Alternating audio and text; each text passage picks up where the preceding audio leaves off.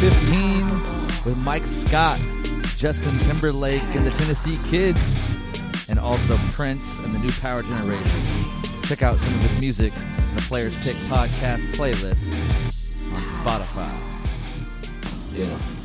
Man, been with JT a long time, man. We was just talking about the other day, uh, 13, 14 years maybe. Damn. Yeah. Three You, and, well, I was just I was just like thinking about it too because Stephanie and I was talking about about when you was with New Power and Prince and all Yeah. that like and that that was a long run too. Yeah, that was uh, at least 15 years. I got with him in 96, and I think I bailed around 12, 2012. How'd that come about? How how, how, did you get introduced to Prince? And all that? Um, well, that's a long and interesting story. Are you recording? You- Yeah, we're oh, recording. okay. Yeah, we're right, good. right. And you gonna edit it later? yeah, Uh, if it needs to be, I will. y'all still in the back? Okay. Um, how did I remember? Oh, interesting story. I was in DC around '92, and a band I was playing with was getting ready to do the Marriott circuit, and uh, the first gig was in Minneapolis. So I went with them to Minneapolis. Uh, the drummer and the bass player, me, piled into a Ford Escort with the Minneapolis. Um, and the band worked out about three months at a, a Marriott, a very popular Marriott there. And the band, it didn't work out. The the the, the Marriott fired us. Hmm. But everybody went back to DC. But I realized, I said, man, Prince is here. Ben Condition is here. Uh, Jimmy Jam, Terry Lewis is here. It's uh, Minneapolis was bustling at that time. Yeah. So uh, I stayed and got a little hotel room, was burying my food in the snow, uh, and then uh, started going to. It was a lot of really popular bands in Minneapolis, including Prince's band, would play every Sunday and Monday at this club called uh, uh, Bunkers, Archie Bunkers Okay. and uh, his band, hi- his whole rhythm section was in his band called uh, Dr. Mambo's Combo. So uh, the band took me, the band I was with, two of the cats were from Minneapolis. They took me to go see them one night, and they were bad as hell. You know, it's Prince's goddamn band, without Prince.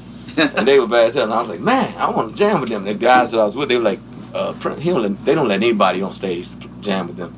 And Michael Bland, who was Prince's drummer at the time, was sitting in the corner on a break. And I went over and said, hey, man, I'm Mike Scott. I'm in town. You know, I said, I want to jam with y'all. And he said, all right, brother, if you feel that confident, come on up. and I got up and stayed up for about four songs. So that led to uh, every band that's playing in Minneapolis that was doing anything.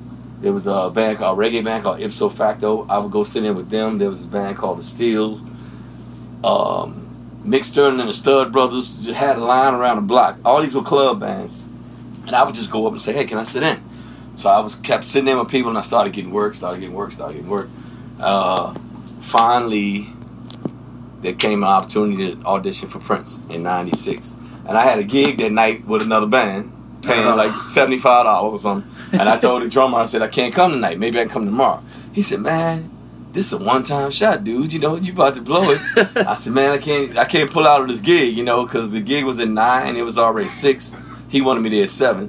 I knew the dude didn't have enough time to get by, so I'm packing my shit in the car. I'm like, what the? I'm about to go blow an audition with Prince to go do a seventy-five dollar gig.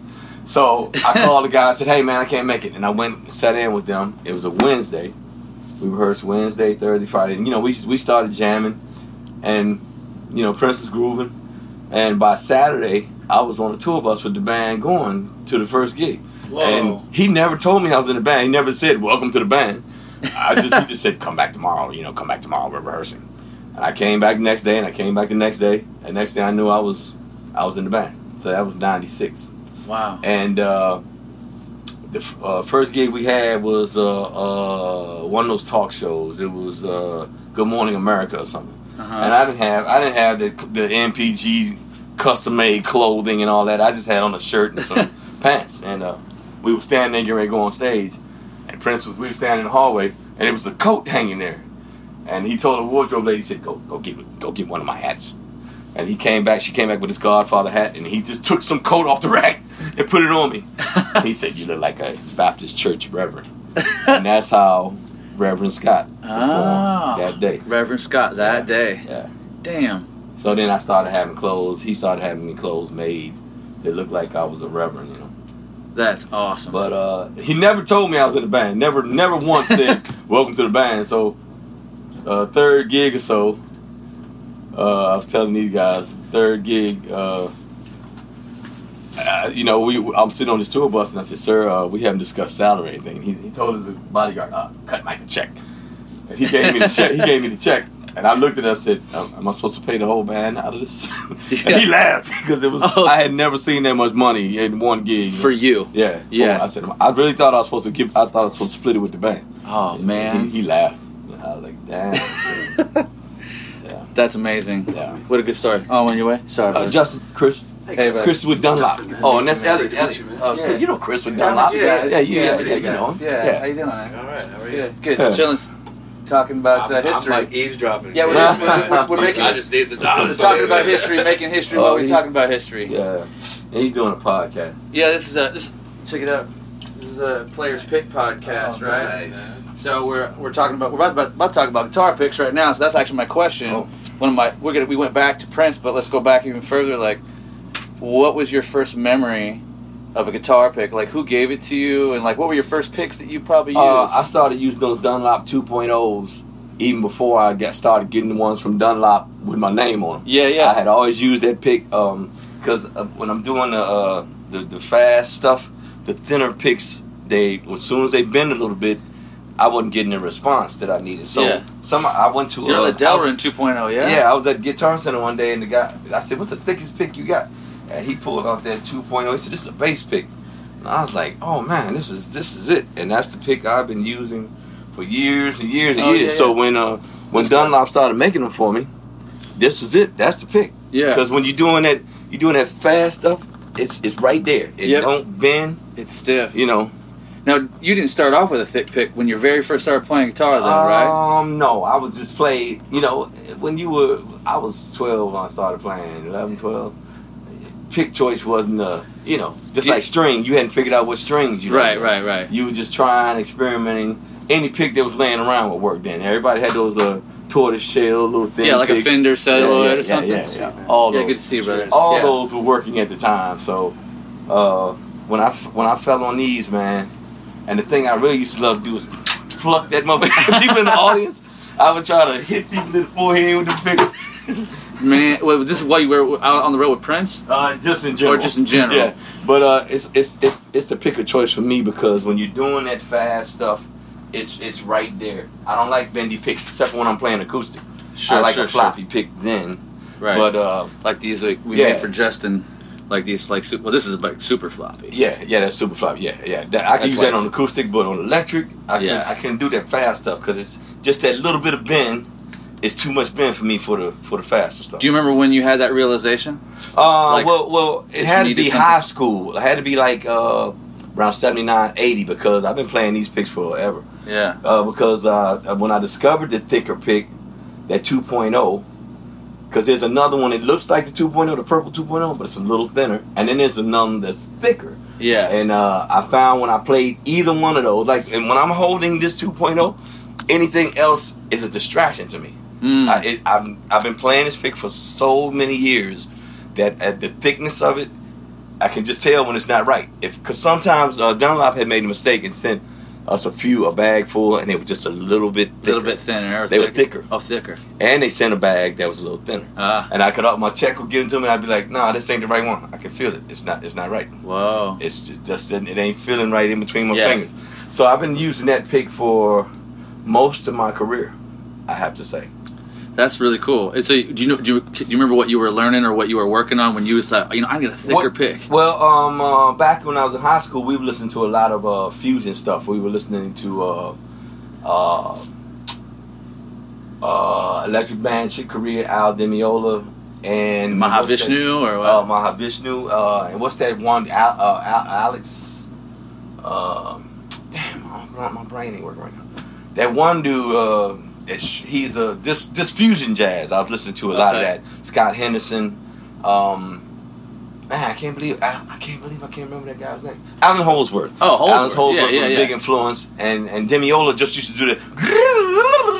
Totally. And this is the only pick I could reproduce that with. ah. I couldn't do it with a thin pick, you know. He is an extra heavy guy yeah, too. He plays extra heavy celluloid. and he play he touch, he picks every note. Yeah. So Okay. it wasn't working for me with the thinner picks. That pick has been my pick of choice for that reason only, Uh-huh. because of the uh, the action and the being able to play the really fast stuff. Because going, to, um, I went to Duke Ellington School of Arts, and I graduated from there in '79, and. Uh, That's so cool. we were really listening to Al Di Meola, Electric Band, Chick Corea Electric Band, not Electric Band.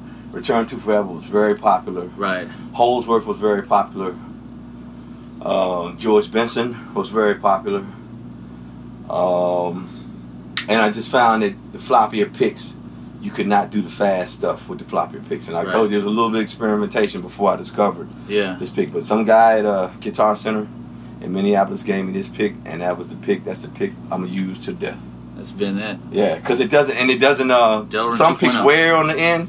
These don't wear so quickly Yeah, it because they're so thick. longer. Yeah, you know how to get sharp on end. Yep. It takes a lot longer with these. So That's awesome. yeah.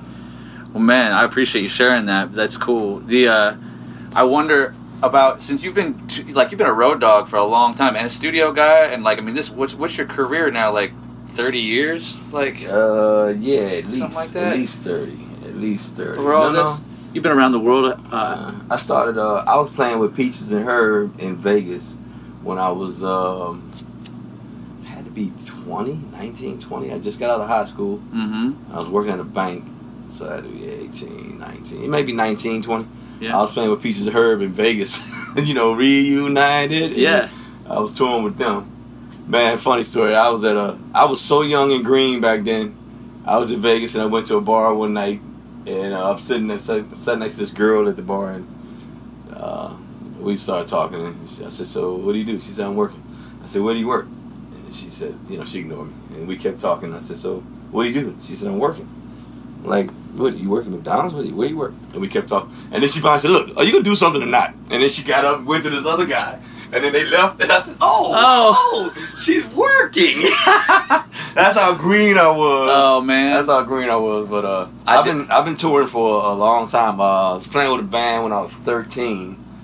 I remember that, and uh, we used to play in bars. We couldn't sit at the, you know we couldn't go to the bar, sure. but we could play in the bar.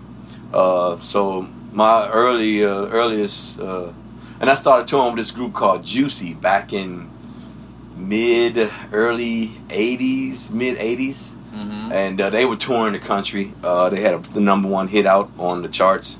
Uh, we did Soul Train, all that stuff when it was popular, you know. Oh, And that's cool. I was really surprised to get Soul Train to find out they don't really play. it. Uh, You saw Bohemian Rhapsody. Yeah. You remember when they were on uh, Top of the Pops and they were pissed because the drums were fake and Yeah. they were playing the track. And I didn't. I always thought people played on Soul Train live, just like everybody thinks they play on Top of the Pops live. Right. But no. But no. So that was interesting. found out that yeah. hard way. Yeah. Yeah, we toured in a little van. Went all over the country, man, in a little van with a trailer behind the back. So um, I've been touring for a long time. Um, with all that with all that behind you like what uh, i'm curious you got any life lessons or any uh, wisdom you can pass along to uh, musicians that are out uh, and about doing their thing these days well, the most the most important thing I have learned, because you could be a amazing player, you could be Steve Vai uh, times 10 mm-hmm. sitting in your basement playing for your four walls. Mm. You need to get out and um, you got to get out and just uh, you got to go out and meet people. And like I like I did when I got to Minneapolis, they were telling me uh, that band never lets anybody sit in. I was like, I'm, are you kidding? And I, was, you know, they playing funk. Why won't they let somebody sit in? And then when I got with the Stud Brothers in Minneapolis, Stud Brothers was this all white band, and they were huge in Minneapolis. And uh, they had an audition. Dave Barry uh, was the top of the food chain in guitar world in Minneapolis, and he was playing with Janet Jackson and Cher. ah, So when he rolled out, the Stud Brothers had no guitar player, and they had auditions. And there's a million bad guitar players in Minneapolis, but I got the gig, and that really escalated my career some more. Cause uh, Prince actually came. I would see Prince in the back of the room uh, a couple of nights. Uh, Stud Brothers were huge, uh, and they used to introduce me as the integrator on guitar, because they were all white band.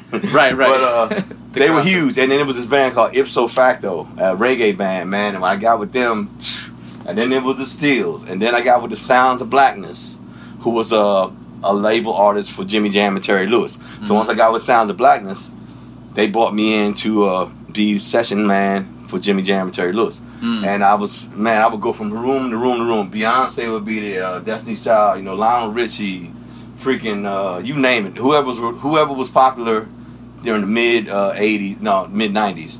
I was recording with Jimmy Jam and Terry Lewis. I played on everybody's record, uh, Janet Jackson, all kinds of stuff. That's what And I um, so it was just a, it was a matter of the point I'm trying to get to. Uh, timing and uh, networking is most important. Mm. Networking is more important than your playing. It's who you know rather than what you know. Now, Right. now here's another story. Uh, Rihanna had uh, I used to play with Rihanna for a minute.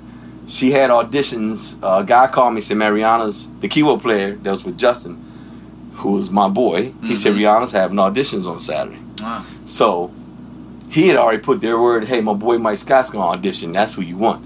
So all these cats went. I got there. There's a long line of people. And even Yeah. this one guy he walked in and said, "Oh man, damn, Mike Scott in there, man. Don't even waste your time." I, that was, I thought that was huge accolades. I was like, okay. Hell yeah, it is. So finally got to meet the audition, and they had three songs that everybody else had known. I told the guy, I said, "Hey man, I just got. I don't know any material. I'm just gonna play." And uh, he said, "Cool." They put the three songs on, and I just played. I just played whatever I felt. And the dude was losing his mind. They took video of it and sent it to Rihanna, and they called me that evening and said I got the gig. But it was just, uh, it, like I said, it was who I knew Right, rather right. than it was also what I knew. But it was had I not known the people, I would have not have known that there was an audition for Rihanna that day. So networking is very important. So develop Go- your people skills. is what I'm develop hearing. your people skills. Go out and jam with people. Go out Yeah. and sit in with people. Be seen, be heard, be known. Pass out cards so people say, "Oh, there's that one dude, man. What's that dude's name? Uh, met that dude at the club night. And He sat in. He sat in with us. Mike Scott. Yeah, let's call him." So even the bands I would sit in with, if their guitar player couldn't make it, they would call me and say, "Hey, man, you sat in with us the other night. Can you come jam?" You know, because our guitar player can't make it. So networking is very important. I think that's more important than what you know, because Right. you, you got you got amazing chops, and you sit in your basement playing for your four walls. Who's gonna know? Right. You got to be good, right? Obviously, you did your homework. and Yeah. You, you, you came with the fire, but yeah, as soon as you saw the opportunity, you put yourself out there. Yeah. And didn't didn't didn't, didn't like stop and just No, kind of wait no. for it to come to you. And and uh, I came to Minneapolis. It's very strange. It must have been. I have to say it was destiny because Minneapolis didn't have any. uh They just didn't have a niche. There was a niche for me there because I came from. I grew up in Washington D.C. with a completely different style. Mhm. So when I got to Minneapolis, I had to learn another style. Prince taught me another way of playing guitar, and when I combined the two, I had something really Mm. unique. It did, you know, thanks to because when I was sitting with bands in Minneapolis, they used to always say, "Man." When I was with the Stud Brothers, the all white band, they were like, "Dude, um, can you?" Uh, and when the one guy was trying to play, and the keyboard player said, "Man, just play on the beat, man. You're playing behind the beat like a black guy." He said, "Can you just play on top of the beat?" And uh, you know, I had to learn to stop because in DC we play everything laid back, just Laid laid, back, back, okay. and they were really on top of it, and that was a whole nother style. Even when I got with Prince, he would say, uh, "You're pu- you're laying back a little too much. You know, can you just stay right on top of it, right?" So I learned a lot Wow. about in Minneapolis and combining the things Prince taught me and Jimmy Jam and Terry Lewis and playing with the Stud Brothers and Michael Bland and, and uh, Prince's rhythm section and this reggae band. I had it just the timing of it, the '90s man. I swear, it just it couldn't have happened at a better time. It was just a, a great a great time. Uh, and I hate to toot my own horn, but it was just a great time for me in my career. Yeah. It was a, just a, it was like it was destined. Right. Because if it had happened at any other time, it probably wouldn't have happened the way it did. But I went up the food chain in Minneapolis till I got to the top, and that was Prince. And after Prince, there's nothing else. So Right. I left, and I was with Prince until 2012, um, and we were rehearsing, and uh, it was Christmas. We took a break, had a party, and I had gotten an email that Justin was going to start on January 1st, and this was the 24th of December. Mm. Prince walked down the hall and I said, uh, uh, Prince, uh, what you got planned for next year, you know? He said, you're asking me about next year. I'm still trying to figure out today. And I said, and he kept walking. And I said, well, I got stuff to do. He said, go do what you got to do. And then I went started with Justin on January 1st for Future Sex tour. I think yeah. it was this Future Sex. And Prince called me two days after we started. yeah, I need you. Come back. I'll start. We're gonna start rehearsing again. I was already on another gig, Oh man. and that was that's when our relationship ended. Uh, 2012. Got it. Yeah. Did you see him? You see him again before he passed? No, but I did go do the tribute. Uh, they did a tribute the year he died, Yeah. and I played uh, I got to do Purple Rain and all that. I got to Oh, do all the good. leads for all the all of that stuff. And it was an emotional thing, you know.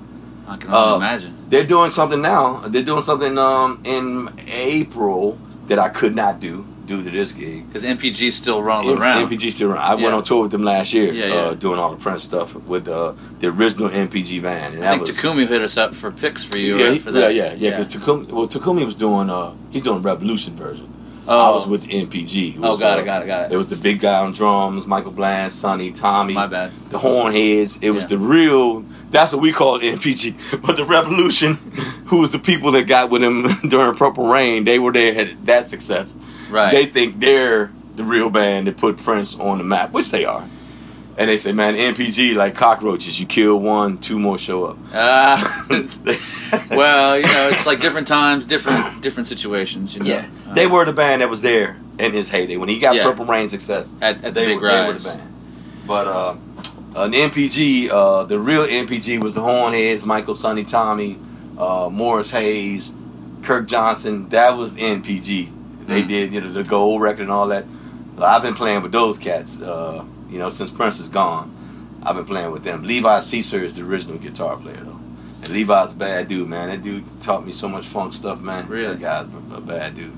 But um, all these all these names uh, you're dropping. I wonder what what are you listening to these days that's got you like stoked? Is there any is there any new players or any are any players that you've been listening to? yeah, there's so many new guitar players. Like I got a friend in, in DC, Gerald Thompson. He's he keeps me on top of the new guitar players, and he sends me all these new. Man, there's so many uh, Guthrie Govan, man. Oh, Guthrie God, is Guthrie's fire. a beast. Yeah. and there's so many. Um, Nili Nili Brosh. Who's You like Nili Brosh? Yeah, yeah, Yeah, yeah. Nili's a beast, man. There's I so love many- Neil. She was on this podcast a couple episodes. Oh, she was. ago, Yeah, yeah, yeah. Nili's Nili's a beast. Uh, you know, Steve Vai still me and Steve talk on a regular. Man. I just sent Steve some of my material. What a sweet guy. He was floored. He's like, "Holy shit! I didn't know you could play like that." Because Wow. he, you know, he just knows me as a funk guy. He Sure, never sure, know I sure. could play that that guitar god stuff that he does. So I sent him some stuff for me shredding out on some rock shit. And He was he was pretty impressed. But um, I don't really listen to. I still like Scott. I love Scott Henderson. I love Pat Martino. I Mhm. listen to a lot of stuff. I still listen to Vai. Uh, like I said, and, and there's so many new guitar players.